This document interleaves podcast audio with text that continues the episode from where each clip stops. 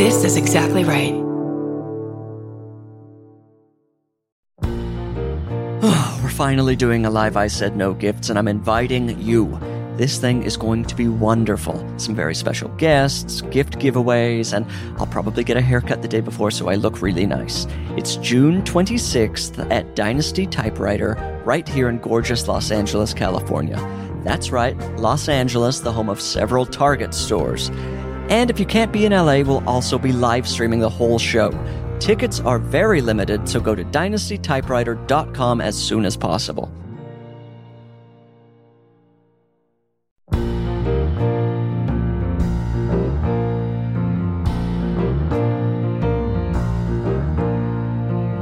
Well, I invited you here. Thought I made myself perfectly clear. When you're a guest in my home, you gotta come to me empty handed. I said no gifts, your presence is presence enough.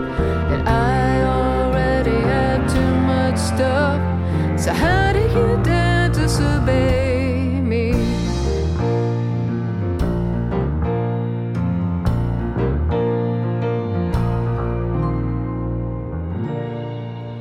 Welcome to I Said No Gifts. I'm Bridger Weiniger. We're in the backyard. I'm having the time of my life. I'm already having the time of my life. I hope you are too. You're scrubbing out the inside of the microwave, you're uh, tiling the roof. I don't know what you're doing. That's none of my business. You know, you get to peek in at me. I don't get anything from you. And so we're just going to move into the podcast before I get upset. I love today's guest. He's just terrific. Oh, it's Liam Garrow. Oh, Bridger babes. Liam. I don't even wait a minute. We have to say the moment that has led us here. Some have said this is history, but more importantly, some have also said this is herstory. It's, I mean, first of all, her story. It's first of all her herstory. story first. Yes. Oh my God. It is a delight to be here. It's so nice to see you. I should say also like in the flesh and having you We've not just never be met like, in person. well, you are no longer a person that just lives on my phone. This is fantastic. I'm now a full, realized 3D human being. And I'm gonna say something, and I'm sorry, and I'm sorry to be this way about people when you're like, oh, when you see someone in person and then you give like a comment about how they read versus how they, you know, in person versus online. You have the most piercing blue eyes. and I don't think that reads enough on camera, and I'll just say that. and like like to be honest, like when I saw you, I was like sh- I was struck by that. You were frightened. I was you- I bulled I almost did a 180 out of here. and I said, I don't care that I was in a nightmare Uber ride of my life on my way over. I'll get back in that car You with were Michael. calling him. I said I said, Michael, we're doing a loop. We're doing a loop. We're doing a 180 pivot and we're going back to Hollywood Hotel. And I know that we're in the time machine, so room 308. I don't care who knows. I don't care who knows. Just Yeah, try and go to kill 308. me. Yeah, Well, You are in town. You're visiting I am indeed. Hollywood Hotel. What is the situation happening there? Sounds so. it sounds simultaneously fancy and like maybe you would die there. Let me explain. so, first of all, when you walk into my room, is there a smell of a wet towel? Of course. Was it there the moment I arrived? Absolutely. there was just a wet towel. there oh, here's the thing. That would have made sense. There just was the smell. And so I do have a slight concern of like, am I inhaling black mold? Am I slowly being poisoned? Am I going to die? And I mean, here's the thing if it's my time, it's my time. But I've stayed at this hotel before and it's always been I have to say, a lovely experience. The rooms are always very clean. Previously to this, I've never encountered a smell. Um, and also, I'm going to say this too: bang for your buck. Great location. I, I'm not even sponsored by them. I have to tell you, but I and I feel also, like you're going to get a free night or something for the complaining and promoting. and I'll take it for either. Honestly, I would like I would like a free night for both the complaint and the promotion. I want Ooh, to. I want two-night to. stay. I want to. I want to. So yeah, I'm in town. Love LA. It's one of those cities I have to say where every time I'm here, I'm like, ugh.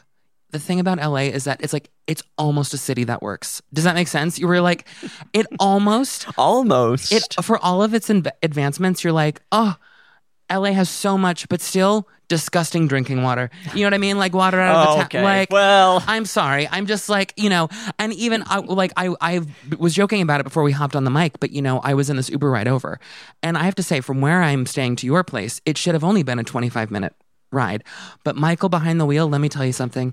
He was living in Let God, and his version of that is driving under the speed limit and turning a 25 minute ride into a 40 minute one, and here we are driving under the speed limit on the freeway. Uh-huh. Oh, it's so dangerous. I didn't feel good about it. And then he had the audacity when someone was like at a, an intersection to turn, they were like taking just a bit too long to turn, and he goes, "Ugh," and I'm like, "Michael, the you have not earned this. You've not earned this.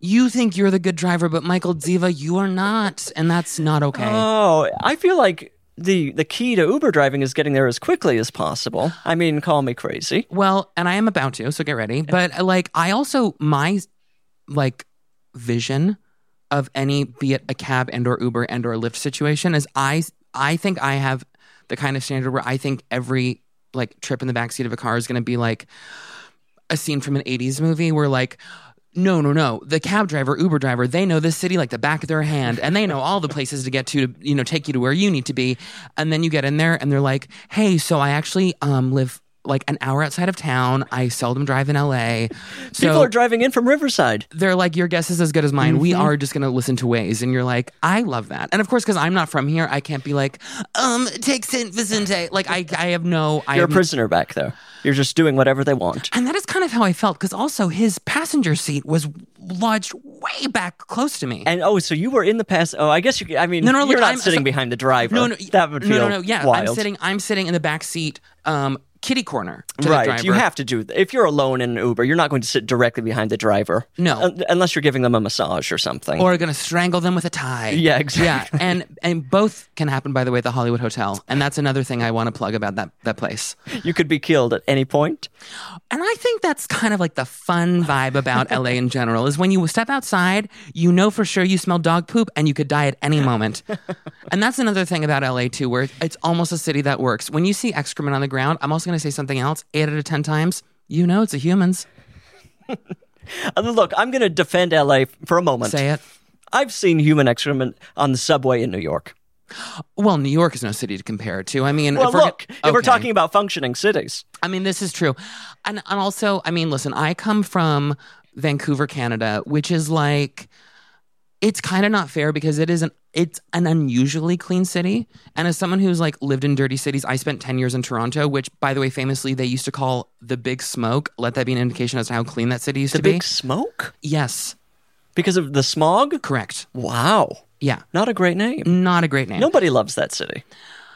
Well, I mean, I had a good time while I was there. See, now I get all defensive about it. But so, I mean, I- so listen, I've lived in my fair share of city of dirty cities, and actually, the reason I knew I had to move is because I was one time walking down the stairwell into the Ossington subway station, and there was. And listen, I say that I this is value neutral. I don't say this to indict this man. Obviously, someone struggling with mental health problems, but was standing astride um, a a an emptied grocery bag, openly defecating. Okay, right. And I said, well, it's time for me to go. Mhm, that's a good sign. And I left the next morning. I said, I'm packing up my life. I said, I can't do this. Um, wait, so you're currently living in Vancouver? I am. Yeah, I, I'm a pandemic move. I moved in like August 2020. Wow. I know. Where are you from originally in Canada? So I am like pretty much Ontario based. I was born Okay. in my nation's capital, Ottawa. Hold for applause. um, and then spent the entirety of my 20s in Toronto, spent my teen years living out east on the East Coast, and now have been in Vancouver for the last three years. Wow, do you think you're going to settle in Vancouver? it's it's I've had people ask me that and I have uh, my feeling about Vancouver is that it is the right city for me right now. Oh, that's a nice way of looking at things. Yeah, I like just get to a city and I'm like, I guess I'll die here. yeah. I don't Well, think beyond dying. that's so funny you say that though cuz I thought that's what was going to happen to me in Toronto. Oh, I was like I moved there to when die I was in Toronto. Well, I was 19 and I was like, "Oh, well, I guess I, this is just where I'll live now for the rest of my life."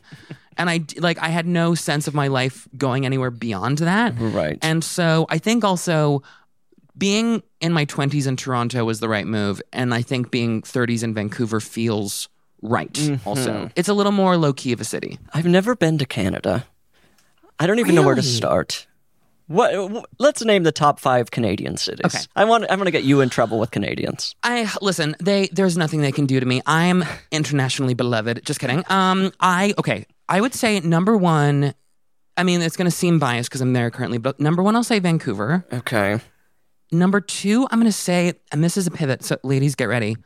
I'm going to say Montreal. Here's the thing. I have a friend from Montreal. and have and wait, well, I was going to ask if you've been, but you've never been to Canada. So Montreal is sort of like Canada's Europe, Right. Of um, course. and it's very like it, it's like you kind of step in there and you're like, oh, this feels like a like a like a country unto itself. Like it feels Mm-hmm. there's something very um I was gonna say provincial, but I guess that's kind of obvious. But like there's some, like there's something like there is Montreal art, there's Montreal culture, there's Montreal food, Food. there's right Smoking. all the things. And so I would say Montreal, and then I would say Toronto, and then I would say Halifax. Here's the thing about Halifax you go for 48 hours because everything that's worth doing in Ha- Halifax isn't going to take you any longer. I than can't that. even picture Halifax. What's the scene in Halifax? It's very like it look. It's very um. Well, it's a seaside town. I mean, obviously, it's like close to the water, but Right. there's it's different than Vancouver. It's much older, so there's something very like arts and crafts about. oh, this sounds Halifax. lovely.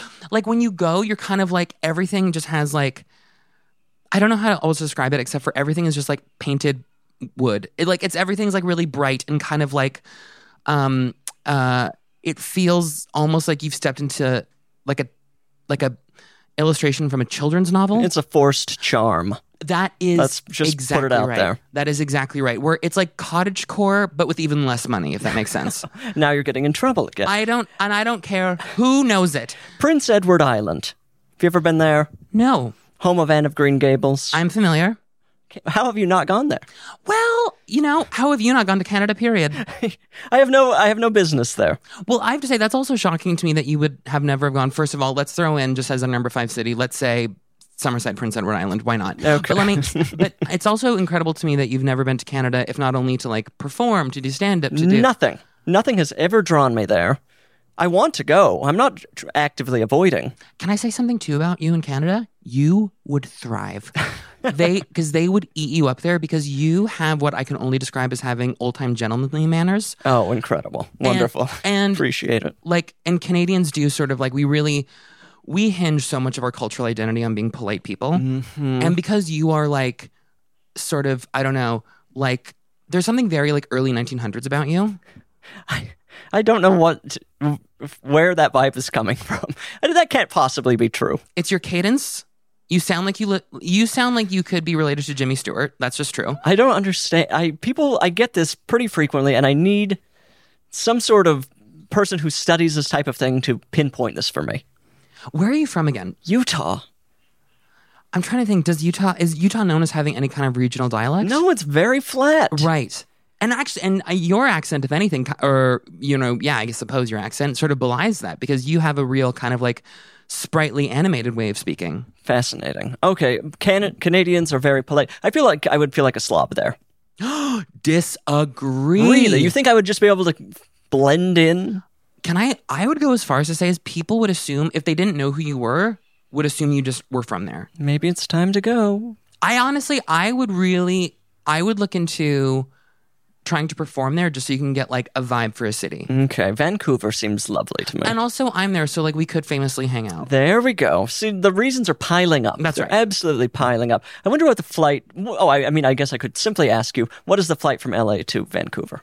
Well, in terms of a price point, in terms of length. Let's go for both. I Okay. Oh. mean, I was thinking length, but why not talk numbers? Okay, if you're gonna do the northbound flight, you're looking at three hours because you're going against the wind. If you're Okay. coming back down south, you're looking at two and a half because you're going with it. That's nothing. It's nothing. Tr- It's literally the definition of a hop, skip, and a jump. I mean, when you look up that, that in the dictionary, it's just you, a picture of you flying.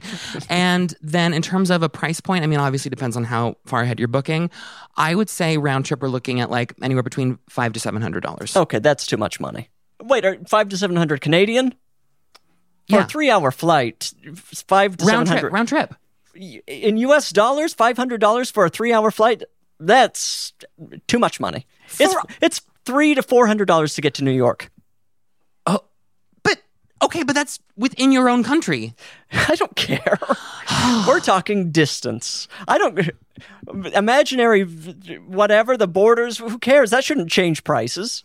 Oh, Oh, Um, I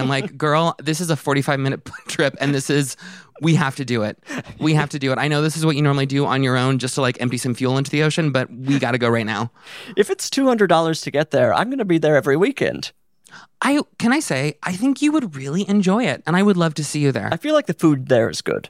Is that It true? is an excellent food city. It's very like, I mean, it's, I would say actually, especially because you're in LA, Vancouver would actually be an incredible jumping off point for you because I think there are certain tenets of Vancouver culture that really, uh, what's the word I'm looking for? That, that draw parallels between LA. Mm-hmm. So, like, for example, uh, Vancouver is very much a city that posits itself as being a wellness city. So you have a lot of people okay. who are Mhm, like I'm familiar. you know, we're all trying to eat well. We're trying to exercise. I mean, am I a person who wakes up every morning at 5 a.m. to go to the gym? Somehow, yes. Every morning. Wouldn't you know it? Monday through Friday, I'm up at 5 a.m. I'm in the gym at 5:30. We're doing it at 45. We're back at home at 6:15. We're taking a shower. We're on our computer to work for seven. I mean, look at this structure I've built for my life. You are trapped in some sort of. Uh, you, you've got to let go. But also, this is what I'm saying. It's Vancouver is the right city for this phase of my life. C- Was I looking for the structure in my 20s? Of course. Was it any did I have anything approaching that kind of structure? No. But I wanted it so desperately. And the fact that I am now a person in their 30s with a ritual and a routine, it is so comforting to me. Five days a week.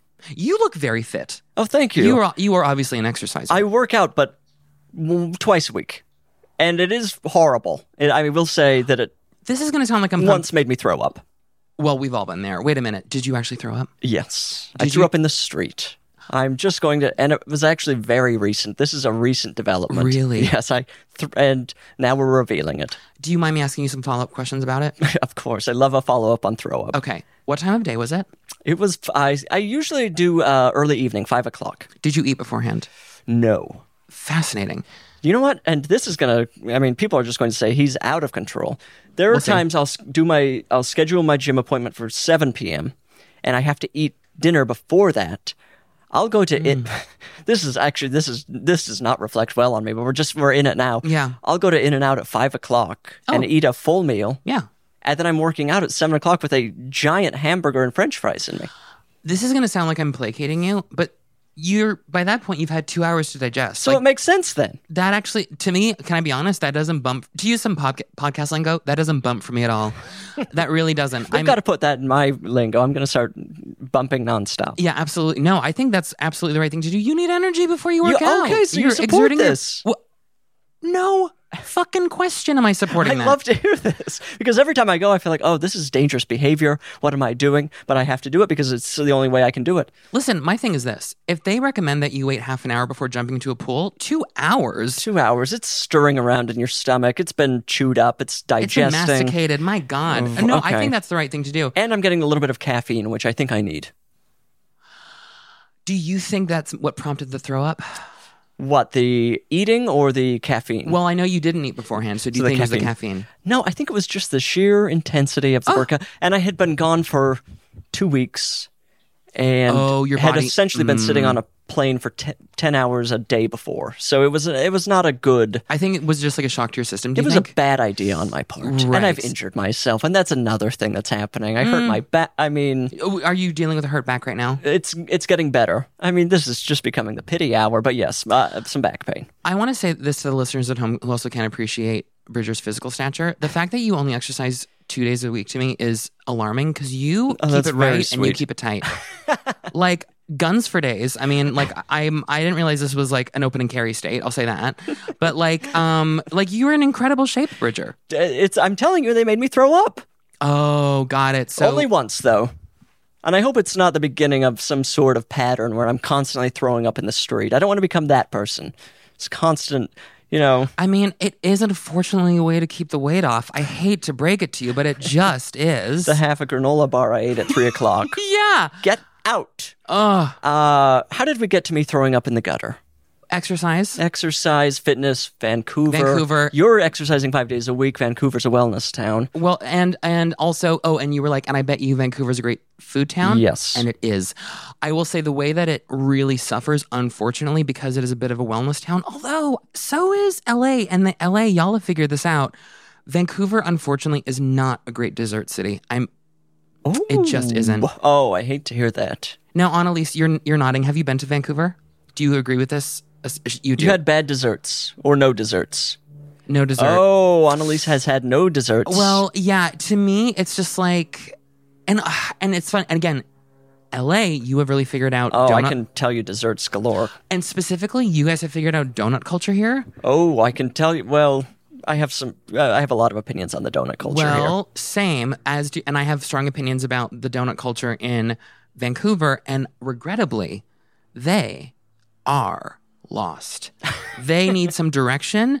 Let me ask you this: When you get a filled like a like um like a jelly donut, like a filled jelly Or donut, like a, a Boston cream. Let's not leave that off Ah. the table. but no, specifically, I want to ask about the jelly one Okay. because when you get a jelly donut, what do you prefer? Do you want it? Hang on. Do you want it to be coated with a raw granulated sugar or a powdered sugar? Oh, interesting. Annalise, mouth mouth your answer. And I'm not going to look. Yeah. Annalise is okay. Are Interesting. you out of your mind? What is your answer? Can I look up my favorite one? I'm trying to remember if it has that Yes. type of sugar. I, I go to a place called Kettle Glazed Donuts. Okay. And it's so delicious. Uh, and also, listeners, don't if you don't don't worry, I will tell you what Annalise revealed to me. Mm. Like I'm just sitting on it, but just so you know, I am I'm almost about to get in the backseat of that Uber with Michael again. I swear to God, I'm about to bulldoze out of I here. wonder what's going to happen when I answer. I well, This could I- destroy the entire I- podcast. it's- this is already becoming a bit of an unsafe space, if I'm being honest. Okay, I'm looking at their donuts. I'm flying through Yelp. I'm looking for my preferred jelly donut. What are they serving here? And I think that this may be a twist. It may not even be the right answer in either direction. Oh, because are you thinking glazed? I like it glazed. Okay, so I okay, love a but glazed. Mm. okay, I, they make an excellent glazed donut, and they make their own jam. I can't recommend this place enough, and the price point is perfect. Ah. Oh, I love kettle glazed. Um, So if you had a jelly filled donut, would you prefer that the exterior of the donut powdered. Thank you. And This was Annalise a said granulated- granulated like a lunatic psychopath. Oh, I can't even. Where have you had that? Just around. I feel like I've had it at like a Dunkin'. Like I don't Oh, think it's that interesting. uncommon. I've never had it with a powder. Oh, I picture a powder. That- I, that's a, It's the quintessential, I'm sorry to say, obviously a cap, but it's the quintessential cop donut. it is a certain yeah Like the definitely. powdered jelly donut. yeah. And are you so a cab that, that you won't eat that jelly donut? That's That- actually no, huge. Oh, all That's right, let's huge. say let's say yes. Sure. yes, absolutely. well, it's because my thing about granulated sugar is like, uh, on like it's. I know that powdered sugar is just like blended granulated sugar. I know this, yeah, but I mean, it's a, it creates a textural difference. and also my mental illness is I think if it's powdered, then it's less sugar. Oh, interesting. You feel like it- somehow the spreading of it is like a t- at an atom level, Yes. making less sugar And- on the donut. And I will say this: when I eat a powdered sugar that is, uh, or rather, when I eat a filled jelly donut that is powdered versus granulated, when I eat the powdered one, I don't feel sick afterwards. Whereas when I eat the granulated one, I do. You feel Annalise. sick. Because to me, I think it is. I bet you it is more sugar. I bet you anything. Interesting. I would almost say it's less because those granules okay. are big. Well, I have to go. They're taking So up space on that donut. I'm going to call Michael. I'm getting the backseat of this Uber. This is a nightmare. but Vancouver is doing all of their donuts in a granulated sugar. A lot of them, like the jelly filled ones, regrettably, Mm. yes. Um, but uh, and a lot of people drag me for this in Vancouver, and this is a very Vancouver specific reference, so I apologize to the listeners. But like, the place I go to for my donuts is this chain spot in Vancouver called Brecca. Okay. which is like not like there are more mom and pop, more like niche artisan places to Right. get a donut. But let me tell you something. They figured it out and I don't think they should ever ever ever be discounted. I think they are the they are the place to go for a donut. Well, it sounds like a mini chain to me. It is a mini chain. I feel like mini chains can be trusted in some situations. not if but when you come to Vancouver, two things. We're ge- we're getting dinner and then we are going to get a donut from Brecca. Oh, I thought you were going to say they were going to follow it up with breakfast. And listen, we're gonna we're gonna have dinner. We're gonna have a crazy night, and then six a.m. will roll around, and we're gonna find ourselves a twenty-four hour diner and just do it all over again. Okay, I uh, I trust you. I feel like you know donuts. You have strong opinions. Brekka, B R E K K A. D- cut out that second K. Oh, We're working with the single K girls. Brekka. Woo, that's a uh, oh yeah. I'm trying to figure out why it's called Brekka. And you know, what's so funny. In spite of how many, truly at this point, thousands of dollars I've given them in my business, I've never thought to inquire because you know what? The product is so solid. I don't second guess. Are you getting a coffee there? Nope. Oh, I will. Oh, you don't. Oh, okay. First of all, just so I can really explain my mental illness to you, I am a person who will have donuts delivered to my home. Oh boy, this is that's crossing the line for me. I Okay. have to go. I first of all, I need to see the donut before I put down money for it. But let me say this, isn't it isn't it a testament to the product that I know I can deliver Brecca and it's always going to be good? Wow. And I don't need to see it beforehand. And sure enough, when it shows up at my front door, it's exactly what I think it's and going how be. many are you ordering to be delivered? That's kind of actually none of your business. Um, no, you want to know something? I'm like, no, you know what? I'm going to be honest and vulnerable. I will order three donuts to my apartment. that seems like a if, if it was one donut, that would be like a Taylor Swift private jet level of waste. Right. Uh, but three donuts, because you, are not going to order a dozen for yourself. You're going to be yeah, throwing that would them be away. crazy. And I definitely have never done that. Um, guys, the pandemic was dark. Um, but no, I feel like three is good because then you get like, listen, you're going to get like a different donut. Mm-hmm. You're getting a variety. Obviously, because it's me, every donut that I'm getting is going to be a filled donut, but it's like a different kind of filled. Any type of chocolate happening? Get ready. Oh no. Okay, so they have your quintessential gorgeous Boston cream, which obviously Okay, is on the okay, menu. okay. Obviously, they also do an app. It's like eating a cloud. They have a powdered sugar Nutella filled donut. oh. Delicious, Now I'm kind of on record as saying Nutella's too sweet. which is surprising to me because it's famously more nutty, I think, than it is sweet. I don't know what's going on there, but the way my mouth reacts to Nutella is I think I'm like, this is frosting. Is this like you're like it's like you're on a lease with the granulated sugar? It's like for whatever reason, it's just like it's something you either are or aren't on board with. It might be. I, I think it's genetic. You're I like, think my this is- mother hated Nutella. my grandmother hated Nutella. Um, what's your thoughts on a caramel situation? Because caramel is a very divisive Well, flavor I mean, profile. and it's also a wildly inconsistent product. Correct. I mean, you a good, and I'm going to say caramel. I, I have to be true to myself. well, Some, there- actually, I'm not being true to myself because I say both, which is not right. It's not fair to anybody. well, because you just want to make friends, and you don't want to you don't want to anger anybody. And it depends on the situation. Sometimes, if I'm like at a nice bakery, I'm like, I can't say caramel here. They're going to think I'm trash. Caramel. Do you find though that if, have you traveled to the South in the states, Um, f- I've been to Tennessee. and do you find that when you're in a place like Tennessee, you can just say caramel and feel safe? Oh yeah, Yeah, Utah, for I'm sure. safe. Uh, basically, the Mountain West, California. You're well, California's tricky Mm. because everyone here is a transplant, Right. and so everyone brings their own little problem with the caramel. Uh, but as far as as far as the food itself, I'm u- generally on board. Because they do a filled donut at Brecca. It's a dulce de leche. Oh, and it I and I have to say I am not a caramel fan, and I do really enjoy that donut. Mm-hmm. okay, then that must be good. That's a I- good C. it's a solid product. And when you think about okay, first of all, if Brecca's business does not boom after this, and they deserve it, they They're honestly going to go straight out of business, I I permanently no. closed. Perm- I mean, listen, o- only because they've run out of stock. That's why. That's why. Between this and Hollywood Hotel, think of what I'm helping to do for small businesses everywhere. I would love for this podcast to drive a small business out of business. If there's a small business that you could pick to go out of business, which one would it be? Let's all say it. Let's all say our, our small independent mom and pop store that we want to run out of town. I mean, I could name several dentists and optometrists. Uh, oh, We're not going to do it. I've No. complained about all these people enough, but I did have an optometrist who took my contact directly out of my eye. and I think that maybe there should there's a health code being violated or something there. They should be put out of business. that to me is like when this is I this is gonna be a weird. This is just where my where my brain went, but just follow this logic for a second. Mm-hmm. It's kind of like if you are a parent, you become so desensitized to germs and like bodily fluids because you're just constantly dealing with it all the time that you then think you can just engage with the rest of the world. and Oh, their- do you know what I mean? It's interesting, yes. like like for that optometrist, they're like, "Well, I deal with people's eyes, so blunt, I'll just get that." Uh-huh. And you're like, "N- "No, no, no!" Like in the same way that like like oh, as you like you as this adult parent, like you don't need to like bring a hanky to my nose. Like I got it Exactly. Like I got That's it. exactly what was going on. oh, You don't pluck something out of my eye. No. not without your permission. Not and, without my and that's And the mood has to be right. I, if there's not at least ten lit candles, then this isn't gonna work. Liam, Yes. we've got something else we have to talk about. We absolutely have something else to talk about. Look, Okay. I was excited to have you here today.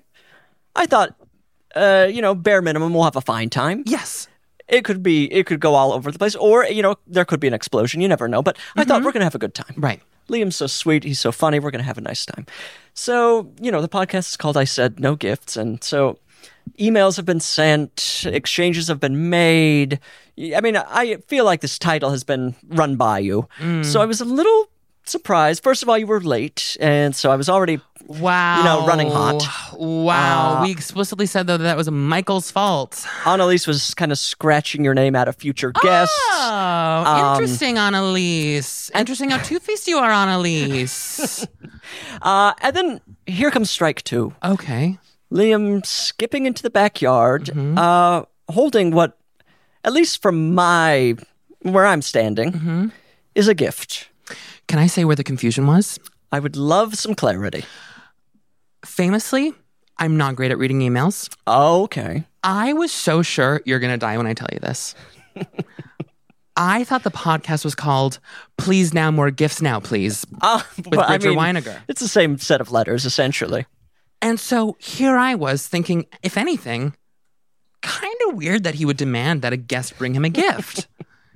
that that's where my brain went. I'll say Right. that. And I don't blame you. And so, I mean, I, but listen, I, uh, in keeping with my polite can- Canadian nature, who was I to question you? And here you are hosting me in your gorgeous, you know, home, your backyard. You, it's a- Doing everything I can. you got me water with ice everybody hello so i thought listen of course i'll i'll extend the gesture i will i will co- you know follow along with the protocol of this podcast i will get you a gift because obviously the title demands it and i really i really you know i messed up Okay. I messed up You're and- owning it. and i i think it's that's the bravest and most honest thing i could do And it's also very professional. You may not be a professional in email. no You may be falling way behind in that sector. yeah But here you are, you're bringing a real class with the apology, the owning, and then there's this gift, and it's like, I don't know, should we open it here on the podcast? i mean if you don't mind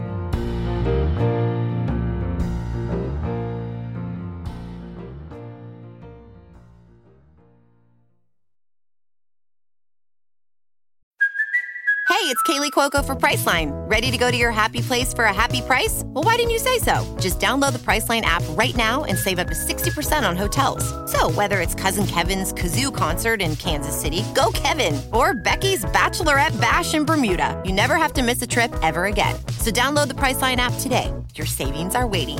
Go to your happy place for a happy price. Go to your happy price, Priceline.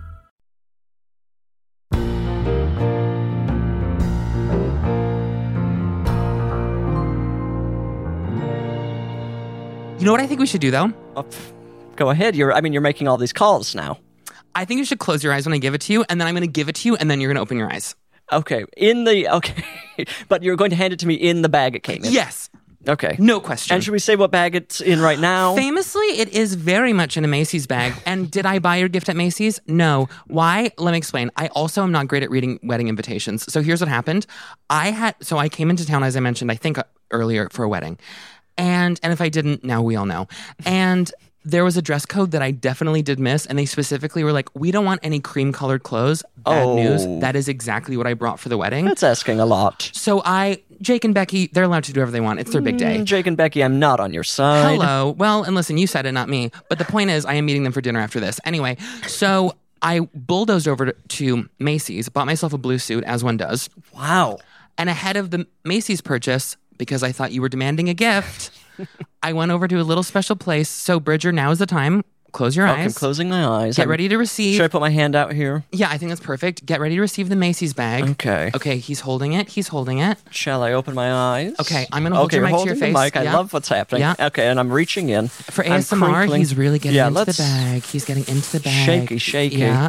Okay, I'm Okay. feeling. Okay, okay. I mean, should I guess? oh, that's fun. What do you think it is? I mean, from what I'm feeling, Mm. it's a square wrapped in plastic that's about, uh, I would say, 14 inches by 14 inches. Oh my god! First of all, if that is if that's the accurate math, that is incredible. And Um, we should check later. I'm very good at estimates. I'm going to say, oh, there's there are two things I want to guess, but I'm going to lean into this is a record. Opening Dun, dun, dun, dun. Flip it over. it actually. Oh my god, this is in. Oh, I mean, I'm just falling apart looking at this. Are you? I love this album. Should we reveal what it is? It's Fleetwood Mac's Tusk. now let me ask you a question. Do you own a record player? I don't. Well, and then this gift is a bust. But listen, I No, might- but look, I, to just own this. This is my favorite Fleetwood Mac album. Mine too. It's, I mean, it is the best one. It They're is. all, I mean, they have, They're of all course, so wonderful. many good albums. And but- listen, Rumors deserves its flowers for all of the obvious Of reasons. course. But here's the thing if you're a real one, this, Look at is the this. best one. And I want to say something else. When I was rummaging through bins trying to find one, they had multiple copies, and I did exert the due diligence in picking up the one that was the less water damaged one. So I want, I really, I This is a, a used album.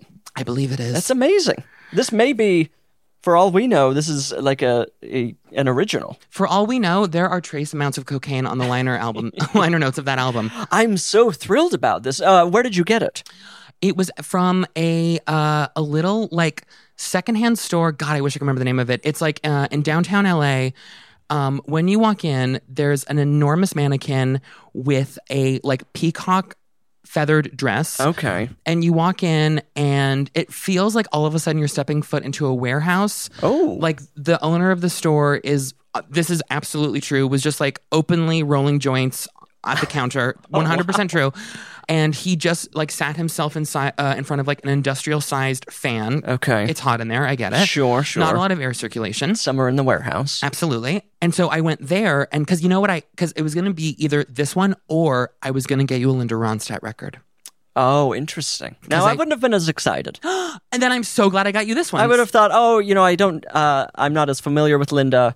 This will be nice. Well, This feels like a memento. and, and I'm not a religious person, but this is really, you know, you know what this is, Mama. That's God. We finally found proof. This is the fact that I could have and did, by the way, search out Linda Ronstadt records, and then I s- happened upon this one. Literally, I was like, I went to this record store thinking it was. I was so certain I was going to get you like Living in the USA or Mad Love, Mm-hmm. and then sure enough, this quite literally. Essentially jumped out at me, and I was like, Kind of levitated. Yeah, just with Stevie Nicks' witchy powers.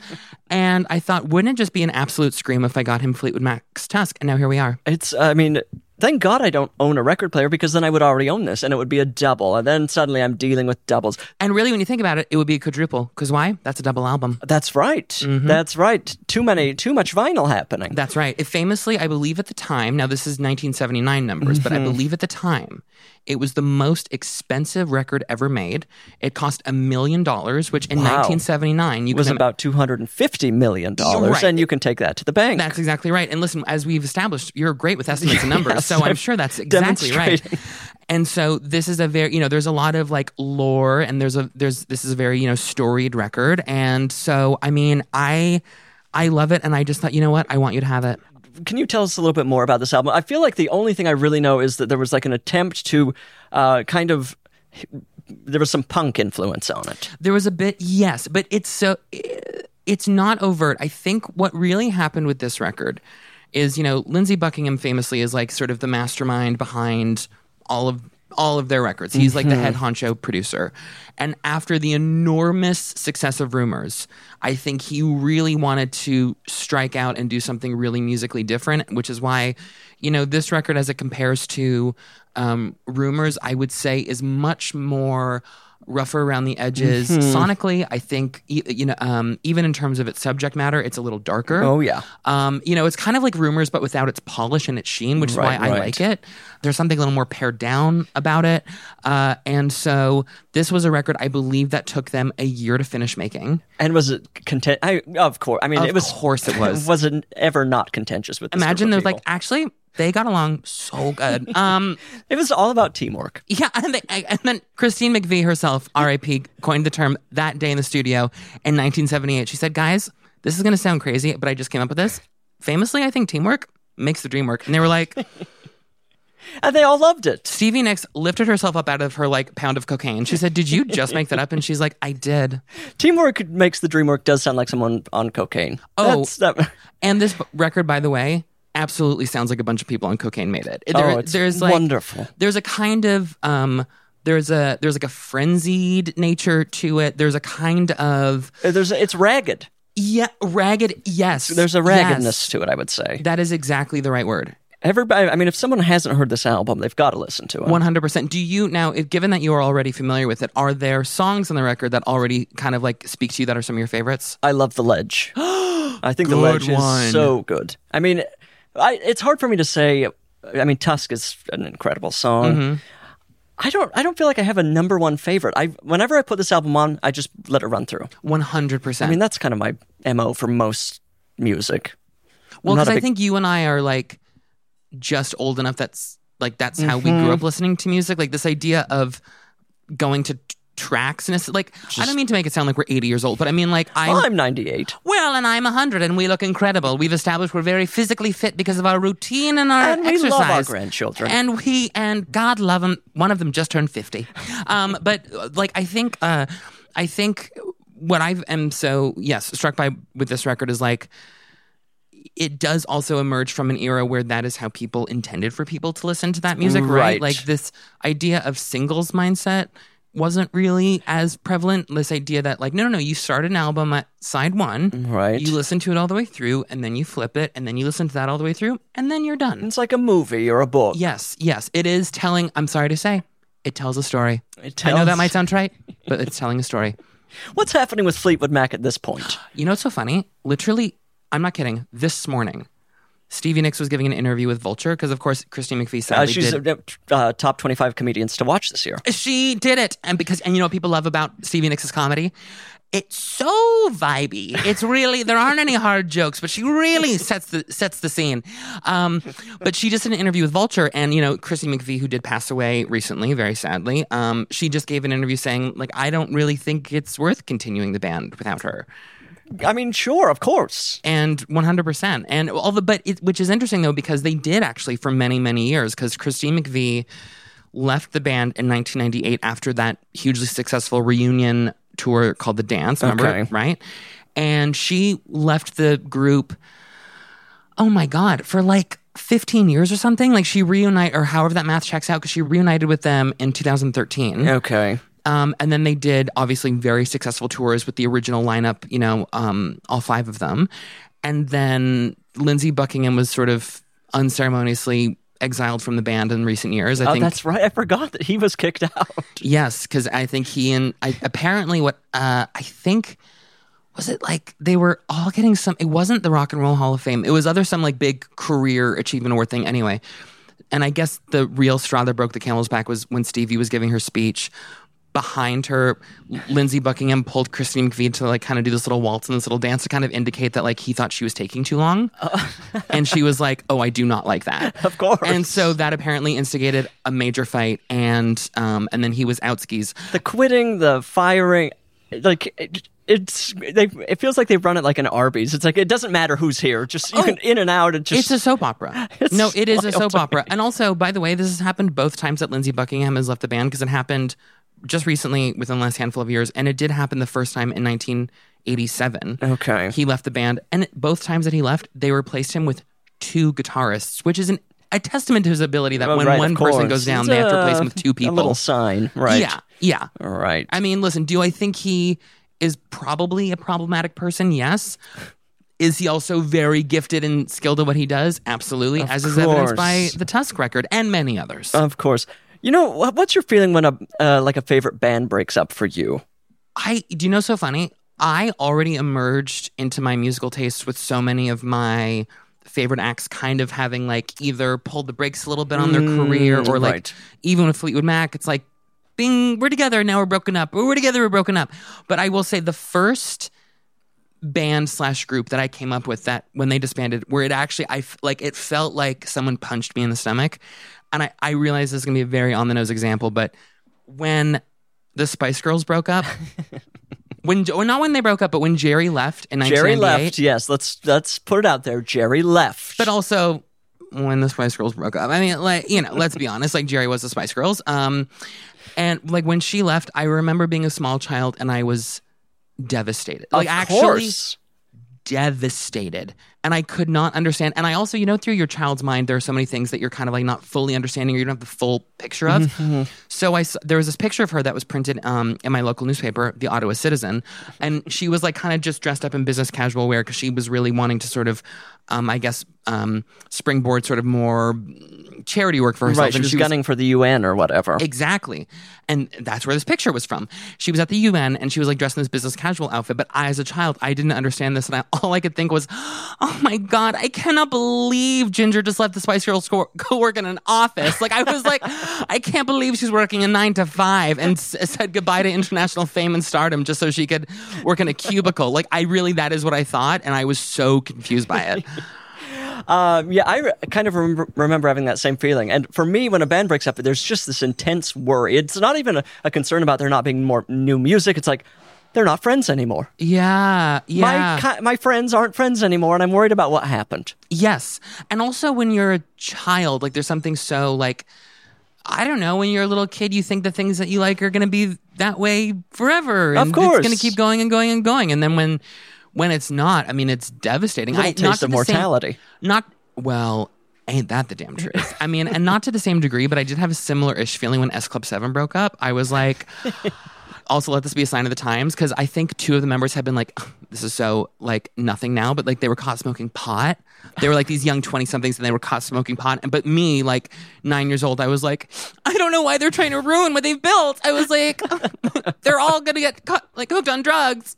They're gonna die from pot. Like I was so I was really legitimately devastated. The irony being that I would love grow to love a band like Fleetwood Mac, who literally was funneled by drugs for the better part of And just fifteen years. Breakup upon breakup upon breakup. Yes. Just yes. torturous relationship. Do you own a lot of records? Well, I wouldn't say a lot, but also famously, I don't own a record player. I just like because I'm also that person. I'm like, no, no, no. I this. I'm such an idiot. I'm like, I'm gonna buy one. I'm always like, I'm gonna buy one, and I'm gonna set the money aside, and I'm gonna do it. And when you know what, here I am, 32 years young, still have not made that purchase. It's uh, I can't open that door. That's the reason. Like, I think the moment I own a record player, my home will be destroyed. I Just can't- 'cause too many records. I will. I mean, it'll just records, records everywhere. And I, I I did that with books a long time ago. But then I moved to New York, and I realized I I can't keep buying these. Well, and now I'm kind of turning the corner because Hmm. of you know the internet is not letting us own anything, and we should probably own as many physical things as we can before Great they question. kind of claw them away from us. Yeah, before the grid goes down. Yes. Yeah. uh, but I'm. Uh, that's the reason I don't own a- own a record player. Well, I also, and this is a real testament to my laziness, but I'm sorry to say, I do love just listening to an album through without having to get up. Oh, sure. There is something really nice Yeah, I mean, about Bluetoothing a speaker to your phone, opening up title, and then away we go. it is amazing what the human mind is able to become lazy about almost immediately. Like, Yep. not wanting to get up to put a CD in or a DVD or to change the channel. Those Correct. things seem, the TV seems Arduous. like miles away at this point. Yes. And that's how I feel about a record player where I'm like, and also each quote unquote side of a record is like what, 20 minutes? I'm getting up Is every it really 20 minutes? It's got to be a half hour. most records go like 45 minutes at the longest. Wow. So then, and math tells me if you split that in two, that's approximately 20 some odd minutes per side. So I'm like, every 20 minutes I'm getting up? Oh, I don't think so. Oh, you're out of breath. You're sweating. Listen, trying to F45 relax. has done a lot for me, but it has not at all incentivized me to want to get up to change the record. You don't have the strength. No, I don't have it. And also, if we're being honest, am I listening to music while mm, maybe like pretty deep into an edible? Yeah. Yeah, you're stuck to the floor. Absolutely. I'm horizontal. lis- Well, I always say, like, there is a, w- edible or not, there does come a point in the day, and it's pretty early, by the way, where I do just need to be horizontal. like, if I'm being entirely honest, like, beyond 5 p.m., it's kind of like no, no go for me. Like, I, I'm indoors and I, ha- like, I'm really living like my FDR fantasy. There's a blanket over my lap. I'm sitting down. Like, you know what I mean? Like, I just really, I want to be. You're in kind of one of those basket wheelchairs, the Yes. woven wheelchair. I have a lovely woman pushing me around, you know. Um, it's funny, even before I started like enjoying the occasional edible, I think I already had stoner mindset because my my MO constantly is just like I want to be like the most comfortable I could possibly be. Like that is well, the you're in your home. Yes, but I think like, but to a degree where I will, like, I won't get up to change the record. Like that's what I'm saying. Like I think there are Mm-hmm. people who understand like, oh, time and place. Like I'm gonna get up now and I need to. Ha- there's business to tend to. But like when I decide that I'm done, I'm done. Wow. I'm done. Remember, I'm ordering donuts to my apartment. Like yeah, this we- is it's such all an coming opposite full circle. lifestyle for I- me. Are you are I'm you re- getting up. I'm moving things around. I'm never quite at ease. are you would you describe yourself as being a jittery person? I'm not jittery unless, uh, you know, of course, caffeine levels go through the roof, and then my then hands you are vomit on the side of shaking. the I'm throwing, road, throwing yeah. up in the gutter. a lot of problems are happening for me. I would, I, I am an anxious person, Right. so maybe that's kind of driving it. I don't know. Yeah, you have well cuz here's the thing as a I mean I still have my anxiety, but I definitely am mm, far less anxious than I used to be. So Mm-hmm. as a person who also used to be very tightly wound, I relate to this feeling. Can I ask you? You've said F45 several times, and Oh, yeah. Mm. I follow you on Instagram, so I see it on occasion. W But I don't understand what F45 is. Mm. Uh, Is it, it's F45? Yes. Is it like a boot camp situation? No, so F the F for 45 stands for functional. Okay. So basically, it's like Oh. functional fitness, and then forty-five because the classes are f- only forty-five minutes long. Oh, it's all right there in the title. It's all it's in the name, and it's just like it's uh, hit workouts, and you just kind of do this little circuit for forty-five Okay. minutes. You push your body to its limit, and then you go home. wow. And so it all it oscillates between. You'll do some days that are cardio. Okay. You do some days that are strength, and then diva. Wouldn't you know it? Every so often, you do a day. That's both, and so uh, it's a real combo situation. So I and I, by the way, always I was so sure I would never be a person that would enjoy any form of physical fitness, and I'm sorry to say, and I know I'm like uh, this is really me going against my my former self. I love it. Love it. I- Are they playing music? Hell yes. What kind of music? This is a big problem for well, me. no. Can I tell you why I also love the the location that I go to is because like all the trainers there are straight, but they play gay music. Oh, okay. I the well, my current trainers play decent music, but I had to leave a trainer because he was playing corn. And also trying to No. talk to me about Joe Rogan at No. every every No. turn. I No. was I'm No. already mad working out. I don't need more reasons to be angry. No, let me tell you, there is, and I'm actually going to give him a shout out right now. His name is Olivier. He's a trainer at my gym. Again, straight as an arrow, but you had best believe at 5.30 in the morning, he will blast Kylie Minogue's Padam Padam. Great. And then when we're finished the class for the cool down, he dims all the lights and one note he puts on? Shania Twain's You're Still the One. Are you kidding me? A dream. And I said I say to him every day, I go, Olivier, I want you to know something. You are the embodiment of ally. He's going to come out to you. I hope so. He's just waiting for the right time. he you know what can i say that would so not be off base for me the amount of straight men that i felt comfortable uh, over the course of my life letting me know about any sexual proclivities they have is staggering this is absolutely true i went to my i, me- I mentioned that i went to a friend's birthday party a few days ago within five minutes of this person showing up he was like letting it be known that he really wanted to make out with me Oh, wow. and then when he, and then later he was like, "Oh well, I can't," and I was like, "Oh why?" And he's like, "I have a girlfriend," and I was like, "I the I, what? How? How and why?" I want How to know and what why? time of day this. I, for whatever reason, I'm picturing afternoon. No, it was Okay, like it's an evening. yeah, yeah. I would, but like n- also not hideously late. I would say like Okay. nine or ten. And he was just getting into it five minutes in. to say that there was a spark is an understatement. Wow. Yes, yes. Wow. And I was like, "Oh my god, we're gonna make out." And then he was like, "Well, actually, we can't because because here's how, here's how he, he he gave me all the information. He goes, um, oh, we can't because actually, I no, I didn't realize this was gonna happen, but I actually am meeting someone later." And I was like, "Oh my god, no problem." And I'm like, obviously, I'm smart, so I was like, "I'm gonna be here for longer." And then he's like, "Oh, "I don't know, like we're not." And I was like, What? girl? Like I can't do this dance with you." This is I can't I can't hold your hand through your life. To go from being that direct to this wishy washy.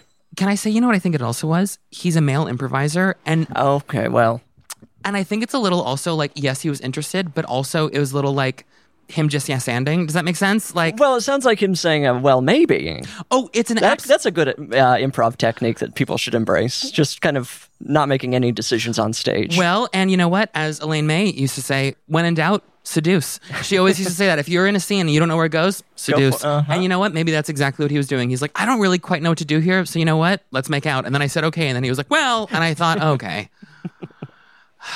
a nightmare. An Liam. absolute nightmare. we got to play a game. What shall we play? We're playing. Don't tell me we're playing Gift Master. Ooh. I've gone so good at this. Annalise, I've become a professional. It's amazing. Um, Liam, I need a number between 1 and 10 from you.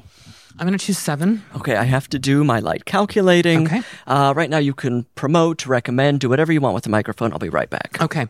Um, listeners of apparently a podcast called I Said No Gifts, b- boy, was I mistaken about that title. Um, if you have enjoyed even an iota of what you've heard so far, you can follow me across all socials at Liam Garrow. I also have a brand new podcast that maybe Mr. Bridger Weiniger himself will be guesting on. Excuse me, excuse me. Um, and so that show is called Tell Me Everything. It's where guests come on such as Bridger, and they're going to bring on their favorite things from pop culture and just kind of riff about it and tell me why they like it so much. And if you want to keep up to date with that show, you can follow my show's Instagram page at Tell Liam Everything.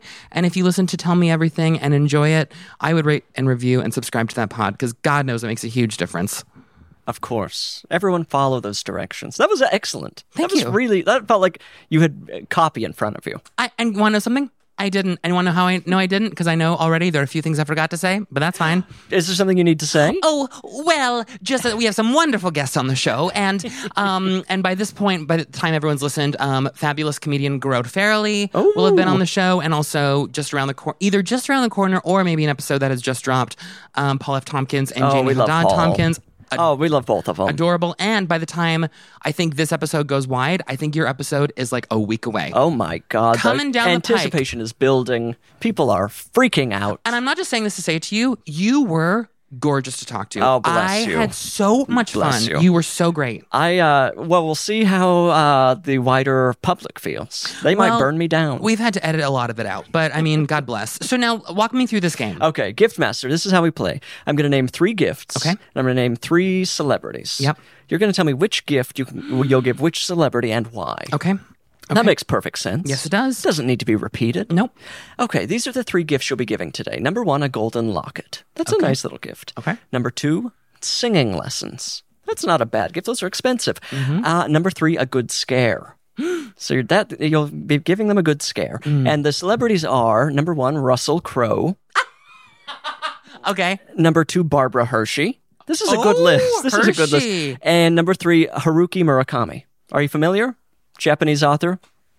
That's all you need to know. Okay, great. Excellent Japanese author. Okay. I'm going to get, can I say, I already know. Okay, great. I'm giving the locket to the author. Cause and I'll t- and I'll tell you why. Because I feel like so much of writing is such like an insular kind of like not always like super appreciated profession. So I to be able to like give some again to echo your sentiment about having something that's tangible before the grid goes down, like imagine gifting someone a gorgeous little locket and being like, "Thank you for your work, even though I have no idea who you are." You know, like I A think that- golden locket is a great. It's kind of a like an elevated candle gift. yes, It's like I don't really know anything, but this is beautiful, and you can do whatever you want. And also, if someone gave me a locket, I'm like, are we literally in the 1800s and are you about to marry me? Because I will say yes. um, I'm going to give a good, was that a good scare? A good scare. Diva, you know I'm giving that to Barbara Hershey because I just, you know, I, I want her to, I want her to feel like at this phase of her life, she can still be surprised. Because, you know, sometimes when we get older, we have the sense of we, we again, we know our ritual, we know our, our routine, we have a sense of who we are. But imagine, imagine Barbara Hershey. She thinks she's all just snug and tucked away, living God knows where. Yeah, where is doing Barbara? God knows what. Well, I, I mean, listen. Barbara, reach out. Barbara, we'd love to have you on the pods. And um and so I just think it'd be fun. And I don't want to I don't want it to be too scary. I don't want her to be like, you know, I don't want there to be any sort of, you know, medical incident. Okay, okay. But I just imagine just me jumping out of a- um, you know, out of a bush maybe and just going like, "Huzzah!" and then her going like, "Oh!" and then and then I'm like, "Barbara, it was a gift from Bridger." And then she's like, "That Bridger." She's already writing the thank you note. Absolutely. She's running to her desk. And here's the thing: if any of us saw Les Miserables, I Oh my think God, this is we perfect. n- absolutely know that Russell Crowe just needs that singing lesson. Because here's the thing: here's what I appreciate about the vocal. I love the attack. Okay, he knows. Does he does he have the greatest voice? No. And does that hold him back? No. And that's actually really powerful. that he still hops on that mic and gives it his all. He doesn't sing with his diaphragm at all. It's coming straight from his throat, which is in itself so powerful and I think we can agree a choice. But like to me, I just think like imagine if you took that fervor, had the foundation of a technique. and there it is, technique and skill, and then he could truly be unstoppable. I mean, apparently he's done quite well for himself. This is what I hear, but I still I think feel like he's on a downhill slide. And imagine if Russell, reach out. And imagine if out of nowhere, how about this as an as like a scenario? Because everyone was kind of like shit talking and singing from Les Mis, right? Imagine if out of nowhere he did like a Broadway musical and everyone was kind of prepared for him to be like, oh Mm-hmm. god, this is gonna be good, Russell Crowe. But if secretly he had been taking intense voice lessons for a year. And then he Oh. just and then he just emerged on the stage like what our generation's uh, fucking Mandy Patinkin. I mean, no one could be Mandy Patinkin, and also Russell diff- might be able to. different voice Give him a types. Let's- chance. You know Give who's him a trying to think? chance. Who was the original guy in Les Mis? Uh, He was, and also French Canadian. Fun Oh, interesting. Fact. was it was it his final role? No, and I want to say he played Valjean, but anyway, but um, uh, but a very similar kind of like baritone deep voice type. Okay. To a Russell Crowe. So imagine if he emerged as him. There are so many theater nerds that are screaming his name at me right now. oh, of course. I mean, they are going to the boards. they I are. know, I know, but you know what? I can tell that Annalise is doing a fervent Google. Yeah, and it's gonna Annalise is happen. She's trying- on it. Her, trying her their best. brow is furrowed. Her glasses are sliding down her nose. She is ready to go. Th- I mean, this would change Russell Crowe's career in the biggest possible way. That's what happens with so many actors. They do like once they arguably, even though he never had like a dip in popularity, but like even like a Daniel Radcliffe, he got like such a big push when he did Mm-hmm. when he showed his Wang on stage in Equus, and then when he did How to Succeed in Business Not Really Trying, and now he's on Broadway again with he's Marilyn making all the Monroe. right moves. I feel like he's One- making some s- very smart career moves. One uh, thousand percent. And also, what I love about him too is like it didn't take him a beat. The Not at all. The, the second J.K. Rowling came out with her transphobic bullshit, Oh, Daniel wasn't Radcliffe. this incredible? Daniel Radcliffe was also like, "So that's not right," and I was like, Thank, you. "Thank you, So easy absolutely." It's isn't it so easy to be plugged into your humanity? to isn't just f- say things that are true. it? Yep, and that are decent. Yeah, absolutely. Um, yeah, we love him, and uh, we could love Russell. Uh, Russell, take the lessons. Take the lesson, and we would love to. And if you're serious, Russell, I'm going to say this too. If you're listening, and if and you're he serious, is. He is. He's left a review. if you're serious, we're serious. And if you really are serious about your commitment to your voice, I'm sorry I'm looping you into this. Bridger and I will co-sign and pay for your voice we will lessons. finance the lessons. We absolutely will. up to Up to fifty dollars an hour. absolutely, absolutely, and fifty Canadian dollars also. Fifty Canadian. Yeah. So like, uh, actually, I can't do the math of how that, that would work be up with a approximately plane flight. sixty-five um, American dollars. 65 American dollars. I always hate to see that the Canadian price in, in a book cover. Always hurts my heart. Because you're like, God, it could be that, huh? Mm-hmm. Yeah. And then here I am, like with literal like dirt on my face, paying an American price for a book, being like, well, I feel like I'm being robbed blind. Okay. Excellently played. Beautifully played. Thank you. I mean, the pieces, and you don't even know who Haruki is, so like you nailed it. Uh, Thank you. I listen. I realize it's a game, but also I didn't come here to play. Does that make sense? Like, Okay. Do you have an answer, Annalise? And it's fine if you don't. I don't know if he was the original one, but I did find a French Canadian actor named. Oh gosh, am I going to butcher this? Nope. Lil Bit. Lil. Yes, I am. I mean, Lil, Lil Bit. Oh my God, this is Little rough. Uzi. Marien. M A R I E N. no, No. Ziva, girl, hang on. Help me. Google, Okay. Google. Um, yes. okay, hang on. Hang There's also on. Colm Wilkinson. that's the There we go. Combe Wilkinson? yes. C O M B? C O L M. Oh, Combe. CLMB. I think that's what I was thinking of. Okay. Okay. Is he French Canadian? Colm. is- Watch, I like Mm. totally sent her down the wrong rabbit Na, hole. na, na, na, na, na, na, He's na. Venezuelan. Just little little song while I sing while I find it. Um, let's see. Sorry, Colm Wilkinson. this is. We don't need to know. Yes, you do. I actually do because here's the thing: if I was a podcast listener and if I didn't find out if Colm, Colm Wilkinson's He's nationality, Irish. Irish. Uh, Wilkinson, of course. Okay, then I'm obviously also thinking of a different actor. Okay, here's the thing, guys. My Uber ride with Michael really threw me for a tizzy. I don't know. I don't know left from right, up from down, Irish from Canadian. I mean, I'm obviously just on one. We've got to answer a listener question. Let's do it. This is the final segment of the podcast. Mm-hmm. It's called I Said No Emails. Ah. And, People- did, and I'm, if I may, are people having the audacity to send you an email? They're sending emails to I said no gifts at gmail.com. It's, I mean, being, it's overloaded with requests and questions and problems. Ludicrous. Uh-huh. They're asking me to step into their lives and, you know, correct or answer questions for them. Will you help me answer a question? Um, of course, Okay, let's read this. It says Dear Bridger and friend, that's me. uh, what would you gift a person who refuses to accept money for their time and talent? And how do you value an act of kindness in order to reciprocate it appropriately? My acupuncture mentor won't accept payment for tutoring lessons and undercharges me for treatments. When anyone asks for acupuncturist or herbalist recommendation, this person is, of course, my number one choice. But it doesn't feel like enough. I could just start supplying her with freshly baked bread and other culinary treats, but again, I feel my debt is far greater than a bit of flour and water. Am I being weirdly capitalist about this? How will I know when I've done enough without giving the impression that I'm asking for more and thus perpetuating the cycle? What would you do in such a situation? With sincere gratitude, and this person has not left their, their name, they just said basic broke Berliner. A German is amongst us. There are two things I want to say. Okay. One, if you are already fi- having a way to send money to this person, just send them the amount that you want to send them. Interesting. So, like, for, so for But they're example, trapped in this toxic situation with their mentor. so first of all, to this broke Berliner, if this is not your situation, I'm sorry, but if you are s- if you are already paying some stipend to this person, I'm going Mm-hmm. to assume there's already some kind point of payment situation that you have set up either through an under e-transfer charge. or right. Yes. So just send them the amount that you want to give them then. And then just follow it up with a note of like, uh, let's say let's say they're charging you 50 and you want to give them 100. The note that you send with that $100 that you want to give them is, I'm not having a conversation about this. But now this is what I have to say. Does that then turn the mentor into an employee? No.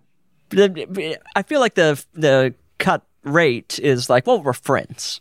So the moment we're we're paying uh, market rate, suddenly we're just in business together. We're I, I'm Well, I have something that so the other part of the thing that I was going to suggest is if the, if this mentor of yours is also going to really be because here's what you also don't want to do if someone's going to really uh, assert themselves and saying like this is the rate I'm giving you you're a friend or you're you know my protege blah blah blah blah blah you don't want someone to then go through the emotional labor of then having to like constantly be like, no, no, no, please, no, no, don't give me that, don't give me Right, that, don't give me right. that, don't give me that.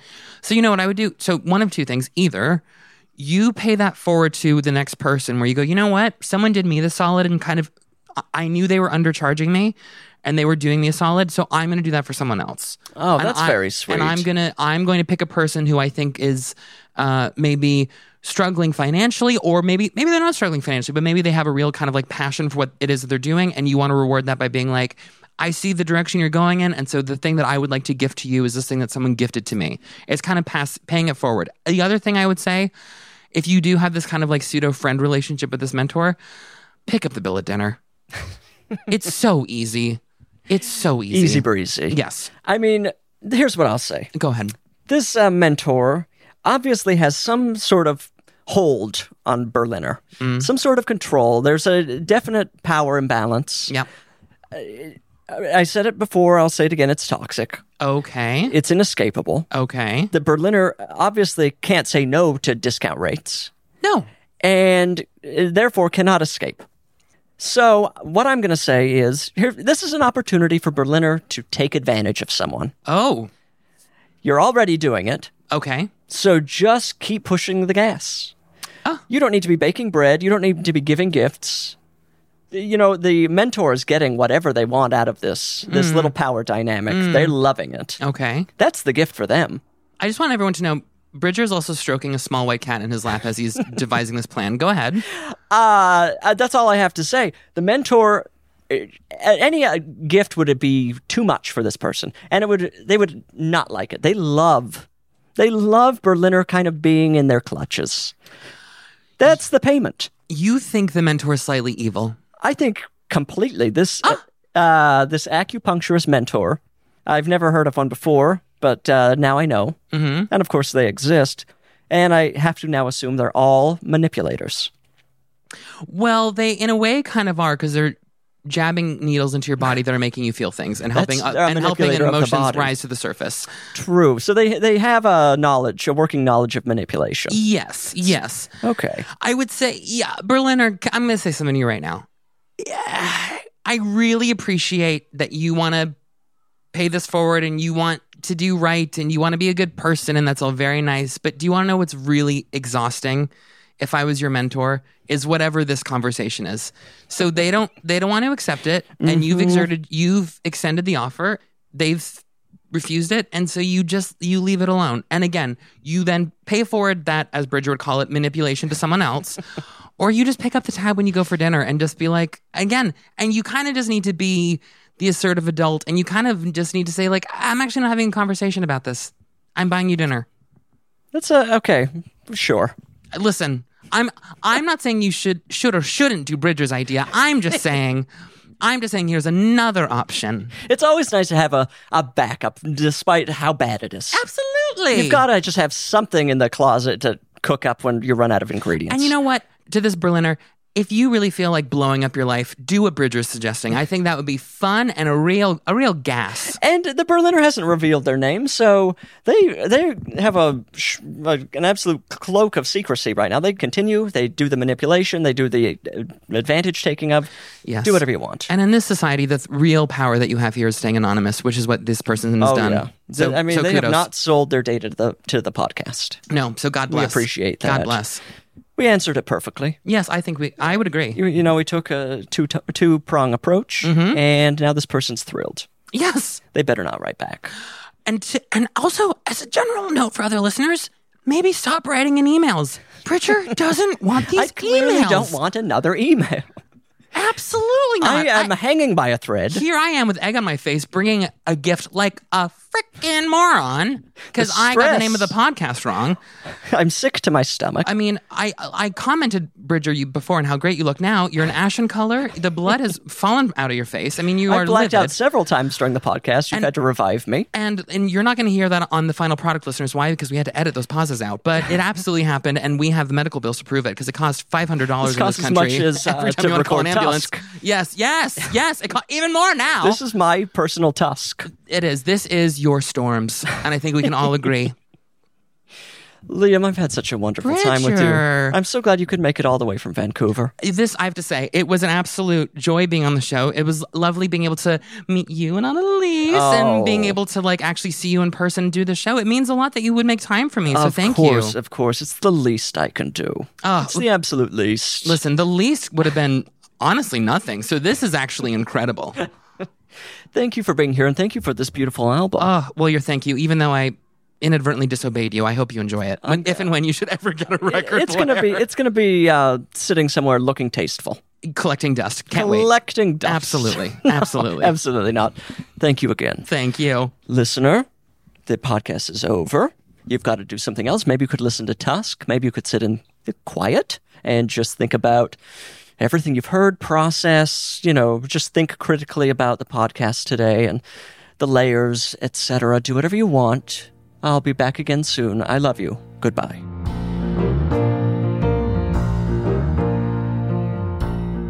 I Said No Gifts is an exactly right production. It's produced by our dear friend Annalise Nelson, and it's beautifully mixed by Ben Tolliday. And we couldn't do it without our guest booker, Patrick Cotner. The theme song, of course, could only come from miracle worker Amy Mann. You must follow the show on Instagram at I Said No Gifts. I don't want to hear any excuses. That's where you get to see pictures of all these gorgeous gifts I'm getting. And don't you want to see pictures of the gifts? But I invited you here. Thought I made myself perfectly clear. When you're a guest in my home, you gotta come to me empty handed. I said no gifts, your presence is presence enough. And I already had too much stuff. So, how do you dare disobey me?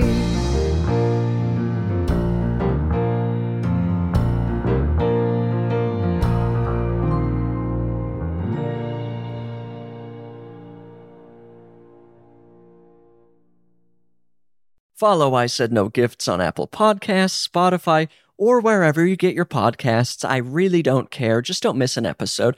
And if you like what you hear, rate and review the show. It's the least you can do. It really is. It's the bare minimum. Visit exactlyrightstore.com to purchase I Said No Gifts merch. What a wonderful way to support the show. Support the show.